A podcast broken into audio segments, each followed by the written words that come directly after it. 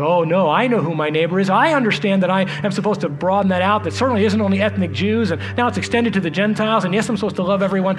Yes, that's true. But how about that love that you're supposed to be showing towards that homosexual activist that you hate?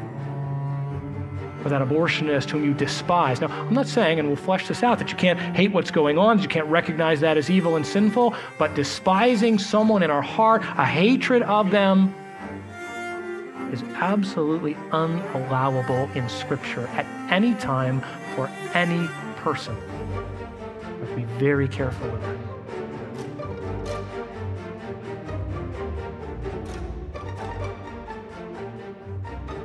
Hello and welcome again to Grace Maryville Weekly, which is a podcast ministry of Grace Community Church located in downtown Maryville, Tennessee. The sermon you are about to hear is a part of a sermon series presented by Pastor Chris Reiser from the book of Matthew. Pastor Chris has sought to demonstrate that Jesus is the King, which is the overall theme of the book of Matthew. It is our goal to provide messages on Monday and Friday weekly from the pulpit at Grace Community Church to equip the saints for the work of ministry and to call everyone to repent and believe. Let's listen now as Pastor Chris works exegetically through the text.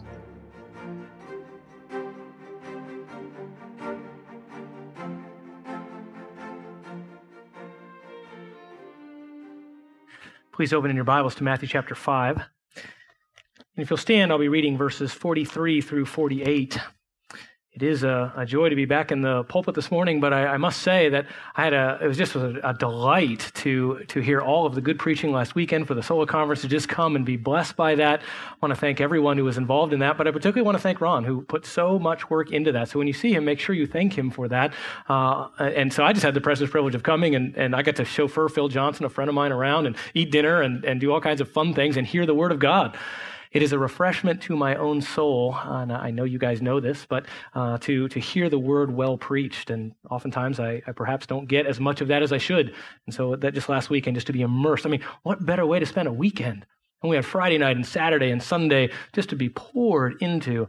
Uh, if you didn't, if you weren't weren't able to be there, I just would urge you to get those messages. Every one of them powerful and impactful because they were brought from the Word of God. So again, thanks for all, and and I just am, am myself spiritually refreshed from that weekend. Matthew chapter five, beginning in verse forty-three. You have heard that it was said, "You shall love your neighbor and hate your enemy."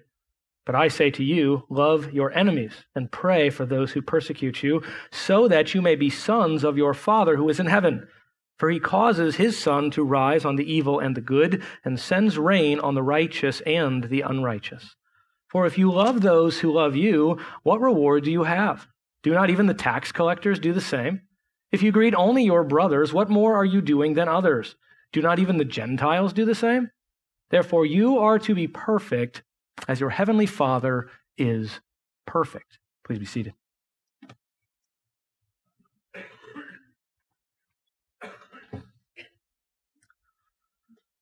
For God so loved the world, yes, you can quote it with me, that he gave his only begotten Son, that whosoever believes in him shall not perish, but have eternal life. John 3 16.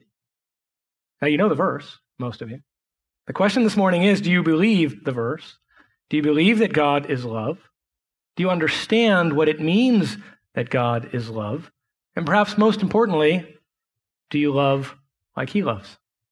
Because that's the point of our message this morning. Really, Jesus, fin- Jesus finishes out the discussion on having a righteousness that is greater than that of the scribes and Pharisees by ending with the most fundamental aspect of righteousness, and that is love.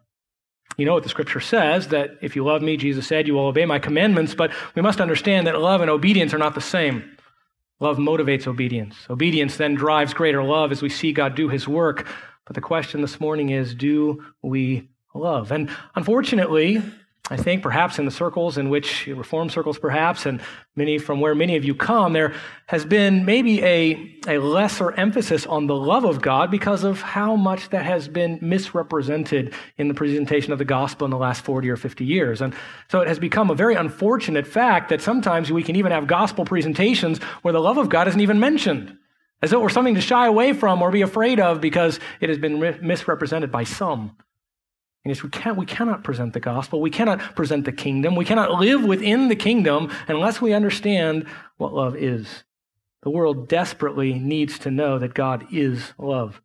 And as such, his love flows through every part of his nature and to every one of his creatures.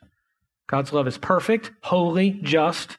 It is compassionate and gracious, so that it is extended in proper measure and perfect timing in every situation. Our love, by contrast, tends to be conditional, petty, selfish, and most certainly limited. But as kingdom citizens, we have the precious privilege of being loved by the king and being empowered by that king to love others with his unquenchable love. This is the primary way in which the world will know the greatness of the kingdom and will be drawn to come underneath our great and mighty king. You see, we don't need gimmicks. We don't need entertainment. We don't need cultural conformity to demonstrate the greatness of God's kingdom. We need the love of the king.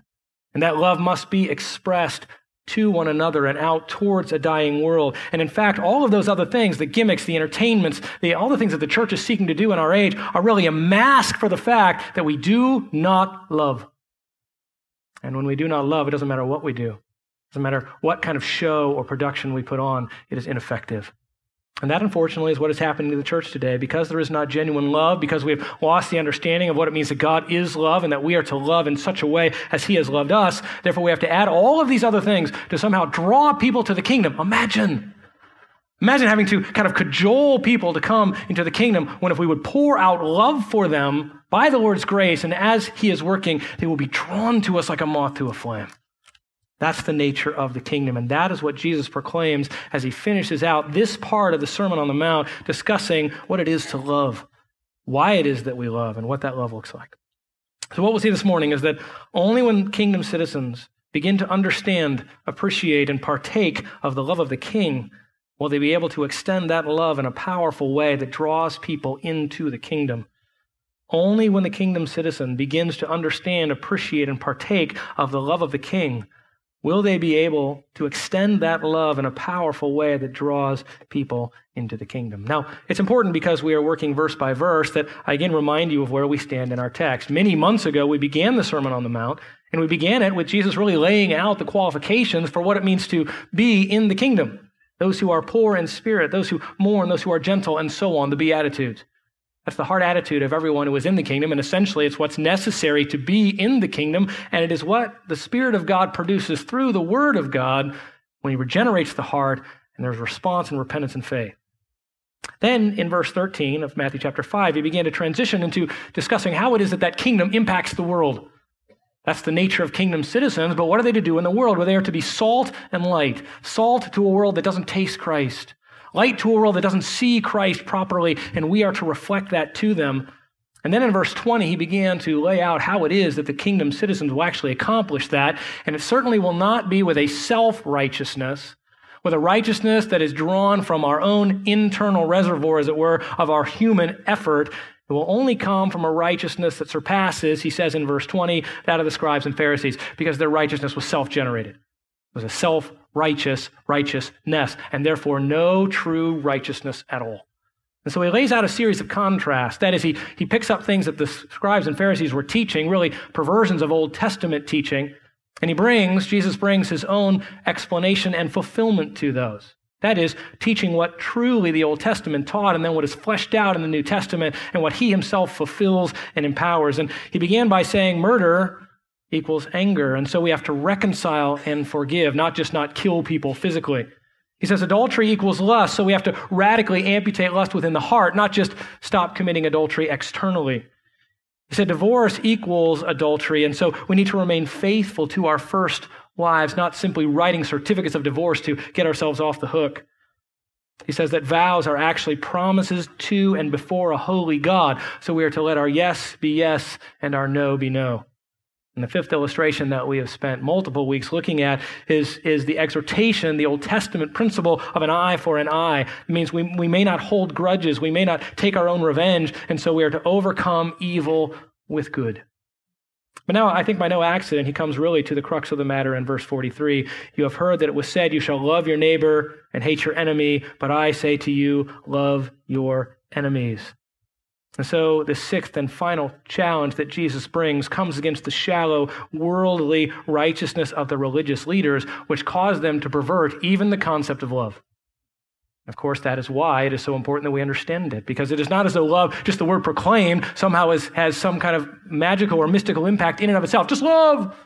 If we don't understand what that means, then we are not able to love. Either we will love self righteously and selfishly, or we will love in, in order to somehow gain approval before a holy God instead of loving as he loves, loving in response to the love that he has given. So, first, let's look at the Pharisees' perversion of this law of love what was being preached at the time, Jesus will then bring proper correction to. So the Pharisees' perversion starts off seeming pretty good, as it did in several of the other illustrations that Jesus uses.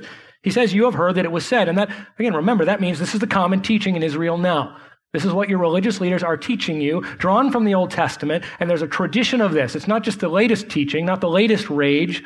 Apparently, this has been being taught for quite some time. It is in the spiritual culture. You have heard that it was said. And by the way, there's many things like that today. Go to the internet, go to things that you've heard, you know, 20 or 30 times. You, you know, hear people say certain phrases that may or may not even be correct, but we just have been taught them over and over, so we say them. That's essentially what's going on here. Jesus says, You've heard that it was said. This is what the religious leaders are saying. And again, it starts off pretty well love your neighbor. Like, yeah, I mean, sure. We understand that. Now, he's going to give a second phrase here, but first let's just look at that for a moment. Right? You shall love. The word is agape or agapao, which is the which is a godly love, the love that is generated by the Spirit of God in the heart of the believer. Now, he's going to use it with several different nuances throughout our text. And certainly when he's speaking of unbelievers, they don't have that godly generated love. They have an echo of it, as we will see. Nonetheless, he is speaking of this godly love. That is how Jesus is addressing this. He's not using some of the other words for love that he might use. He is using a godly love that is generated by the Spirit of God in the heart of the believer. He says, You are saying, You shall love your neighbor. And really, neighbor, very basic word. Someone who lives close by. You know what neighbors are. Now, you never see them in our day and age. All you see is the garage door closing. That's about all we see. But nonetheless, all right, it's the people that are around you. And probably more specifically, it's anyone you come in contact with. And maybe even, even more, to broaden this a bit, I think, in our understanding, it's anyone you are aware of. Because essentially, neighbors can live across the world if you're aware of them and praying for them. So it's anyone that really comes into your range of consciousness. I mean, it's, it's very broad as Jesus describes it later on. Now, we're going to see that the Pharisees weren't using it that way, but biblically speaking, that's what it is. It's anyone that is in your sphere of influence that you are aware of, uh, or that you bring before your mind or comes into your path. You shall love your neighbor. Now, this is a quote from Leviticus 19:18.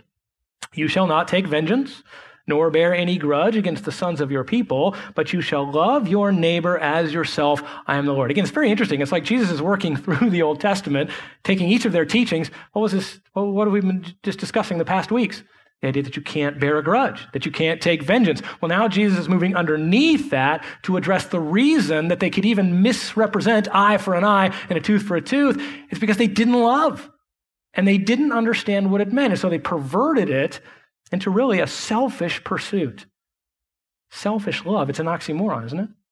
And that's what we will see that the Pharisees did. But uh, again, they're taking it from the Old Testament. You shall love your neighbor. Now, interestingly enough, when Jesus quotes what they were saying, essentially, again, he's quoting what the Pharisees were teaching, he, he leaves out as yourself. Notice that. Jesus, he says, You have heard that it was said, You shall love your neighbor. Now, the quote from Leviticus 19 says, Love your neighbor as yourself. It's hard to know whether Jesus was simply just representing that common teaching and that leaving out as yourself isn't really important. But it may be that he indicates, or that the, the, dropping of this phrase by the religious leaders is purposeful. That is, that they wouldn't even allow love to be elevated to the point of that you should love someone else as much as you care for yourself. That's possible. Because it certainly is true that the religious leaders did not love others as themselves. They didn't even reach that. In fact, they loved themselves far more than they loved anyone else. And so it would seem merely that even in their expressions of love, it was kind of a condescending love. We're great, you're little, and we might give you some leftovers. We might throw you some scraps. Now, the closer you are to us, as we will see, you might get a little bit more love, but love you as I love me, or in the way I care for myself, in the way I view myself. Now, whether or not they were proclaiming that, I think that perhaps in the dropping of the phrase as yourself, Jesus is at least implying that. Love your neighbor, great, but not even to the extent that you would love you. And isn't that true for us? Yeah, we'll give a little bit of love here or there, but it's not nearly the love we give to ourselves. We care for ourselves. We, we know what we want. We know what we desire. We pursue those things with reckless abandon. So the, even the quote here is not up to fully what the Bible even said. It's a misquote that the Pharisees had that Jesus is quoting them in. So, you shall love your neighbor. Now, it is it, what's important for us to understand that the scribes and Pharisees were, we don't know exactly how they were teaching this. But we do know that at least some of them, and really in, in general, it was understood that love undergirded the law. That's not simply a New Testament concept. The idea that it is love which generates obedience is certainly, it was preached in the Old Testament, it's written there, and it was understood by many of the teachers of the day. We know this from passages like Mark chapter 12, verse 31, where there is a scribe who confronts Jesus, really trying to trip him up, and says, what, What's the greatest commandment? You remember how Jesus answers that. He says, first commandment is, or the greatest commandment is to love the Lord your God with all your heart, with all your soul, with all your mind, and with all your strength. And the second is this, Mark 12, 31, you shall love your neighbor as yourself. The two went hand in hand. There is no other commandment greater than these.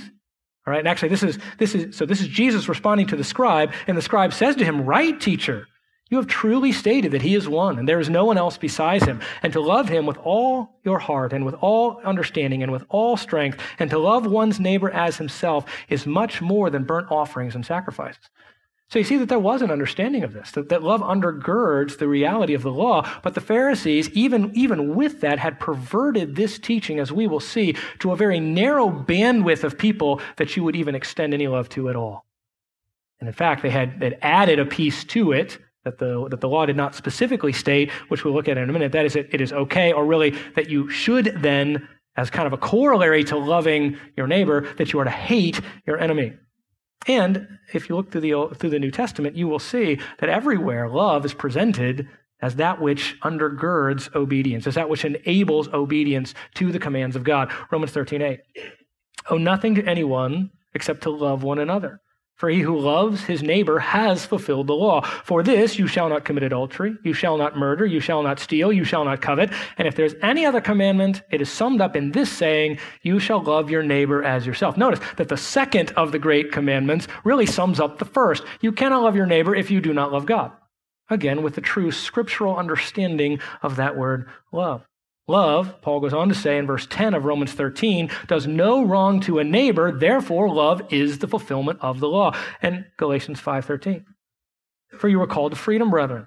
Only do not turn your freedom into an opportunity for the flesh, but through love serve one another. For the whole law is fulfilled in one word in the statement, You shall love your neighbor as yourself.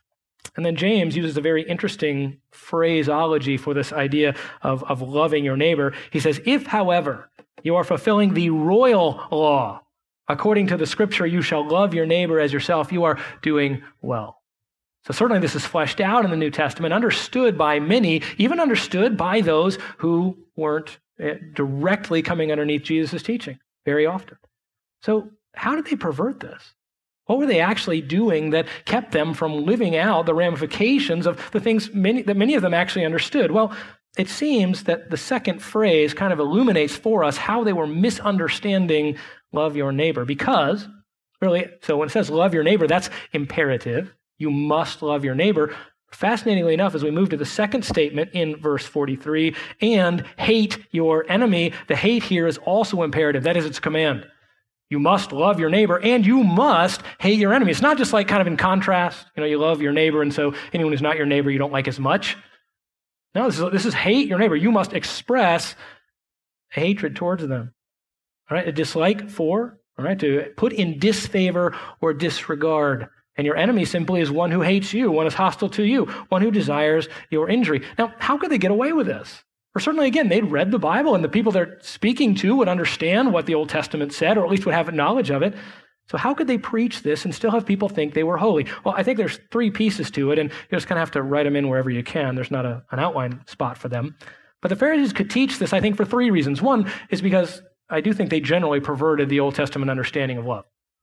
Because the Old Testament does speak to the fact that you are to love your enemy. That's not going to be brand new teaching when Jesus, when Jesus states it. Job 31, remember, Job was written in the time of the patriarchs, before the Mosaic Law, right? In the time of Abraham, most likely. Job says this Have I rejoiced at the extinction of my enemy, or exulted when evil befell him? No.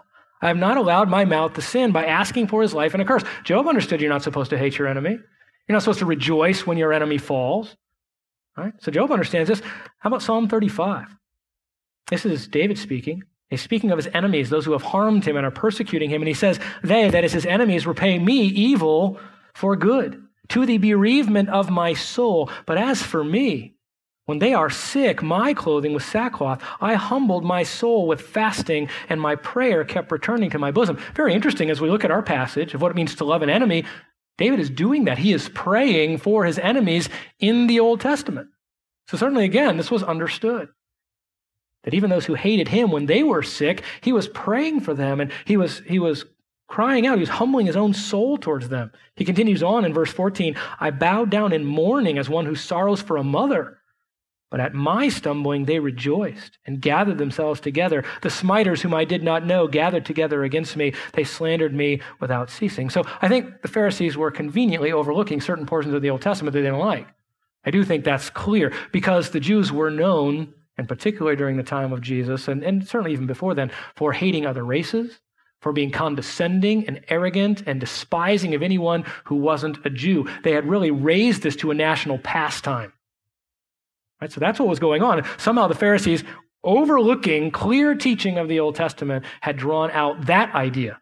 And, and the reason is then for these the two other uh, pieces of this puzzle as to how they could say, hate your enemy, I think they also had perverted the view of what a neighbor is. That they had managed to narrow that to such a small portion of people that they were able to hate most people and love just a few. And I think this is drawn out in Luke chapter 10. Go ahead and turn there. So you see it with me. Luke chapter 10. Again, another discussion on the nature of, of obedience and what are the greatest commandments. In Luke chapter 10, verse uh, 26, or verse 25, a lawyer stood up and put him to the test. Always they were coming after Jesus, trying to get him to, to go against the Old Testament or go against uh, what God had said. Teacher, what shall I do to inherit eternal life? As though this man wanted to know. But anyway, that's, a, that's another discussion. Verse 26, and he said to him, what is written in the law? How does it read to you? So Jesus just fires back. All right, you're a lawyer. What's in the law? Why are you asking me? You're the one that specializes. Remember, a lawyer back then was not someone who, you know, took people to court for traffic violations. A lawyer was someone who knew the law of God, or supposedly knew it. And he said, or, and he answered, the lawyer said, You shall love the Lord your God with all your heart, with all your soul, with all your strength, and with all your mind, and your neighbor as yourself. You see that they understood that love was the basis of the law. However, all right, Jesus says, and he said to him, You've answered correctly. Do this and you will live. Fascinating verse 29. Look, listen to what the lawyer says. But wishing to justify himself. And the answer is to whom? Hadn't Jesus just said, You're doing well? Yeah, but it's that last phrase, do this and you will live. I think the implication is, yeah, you know the truth, but you're not doing it. Because instantly this lawyer comes back and says, to justify himself, he said to Jesus, um, Who is my neighbor? Because I think instantly jumping into the mind of the lawyer were all the people that he didn't care for, that, that he didn't love, that he wasn't giving himself for, and he wanted to make sure he got that out of the way. He could justify that. Now, that was the wrong thing to say. Jesus lays out then who his neighbor really is, and that essentially, again, is anyone who is in need and then he goes further to say, and you essentially, religious leaders, are ignoring your neighbors, hating them and despising them, the ones in need, while someone like a Samaritan, whom you despise, is actually the one who loves his neighbor. So you're not justified at all. Nice try. Wishing to justify himself. And that's what the Pharisees were doing in this teaching. Love your neighbor, sure, but your neighbor is only essentially a Jew. And then, even, even stronger than that, your neighbor is a Jew who is living according to Pharisaical teaching. The closer you were to the Pharisees, the more you looked like them, the better Jew you were, the more love that you received. But everyone else was hated. And that's kind of the third piece to this puzzle. They would have said, I believe, and, and essentially have, have implied that the reason that they hated everyone else is because God did. God hated everyone who wasn't a Jew. God hated everyone who wasn't in a, in a certain capacity according to his law. That was their teaching. That isn't the truth.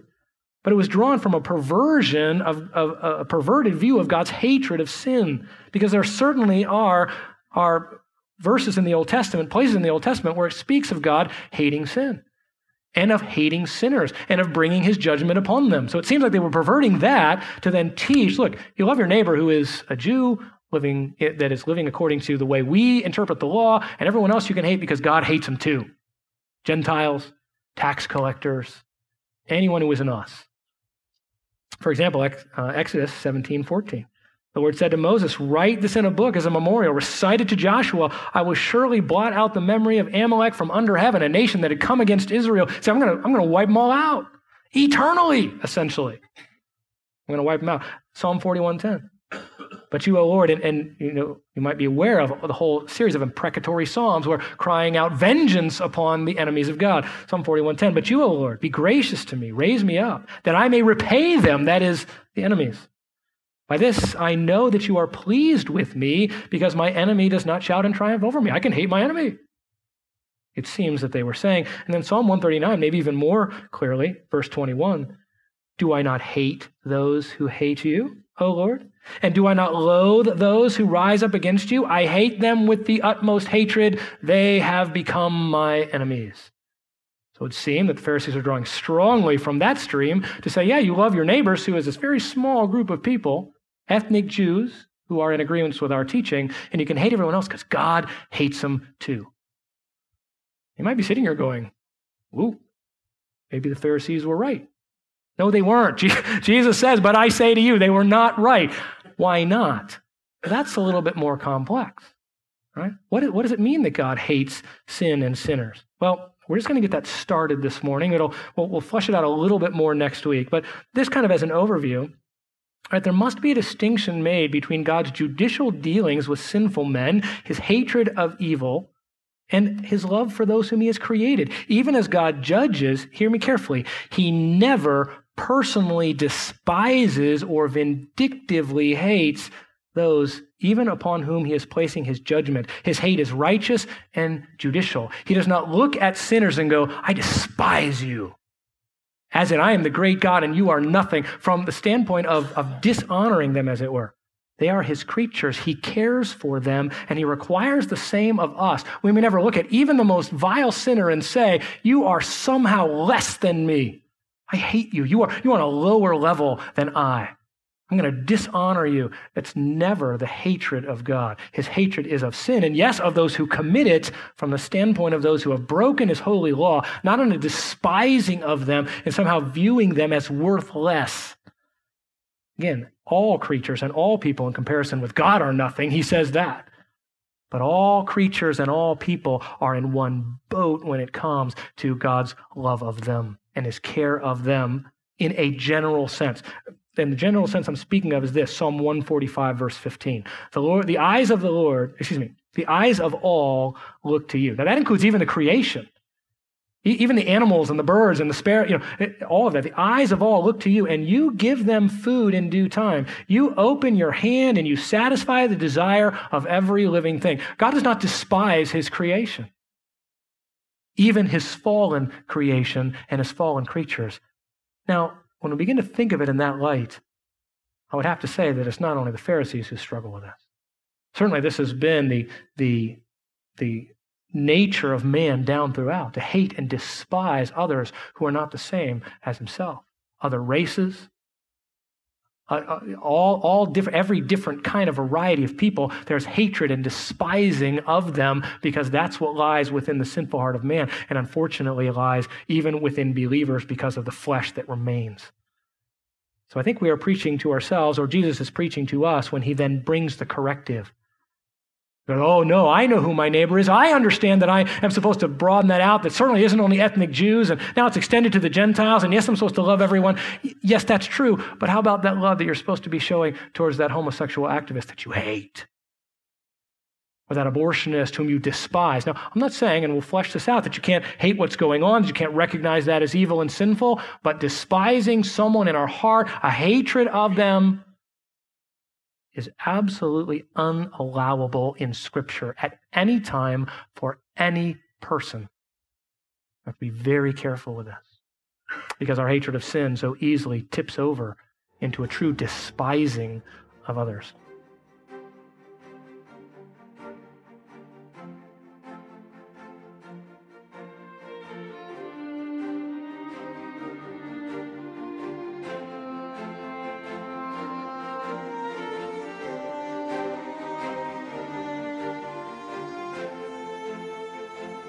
Thank you for joining us again on Grace Maryville Weekly. These messages are just a small collection of sermons that have been presented at Grace Community Church in downtown Maryville, Tennessee. If you would like to learn more about Grace Community Church, where Pastor Chris serves as an elder and pastor, please visit us online at gracemaryville.org. Again, that is gracemaryville.org. There, not only will you be able to find out more about the many ministries at Grace, but you will also be able to access a full audio archive of messages not only presented by Pastor Chris, but also messages presented to our women's ministry, youth ministry, and college aged ministries, as well as the Sola and Essentials conferences hosted at Grace. We invite you to visit us online and we hope that you will join us again next time as Pastor Chris continues to exegetically work through the book of Matthew. Until then, remember that Jesus is the King, and the time is fulfilled, and the kingdom of God is at hand. Repent and believe in the gospel of Jesus Christ.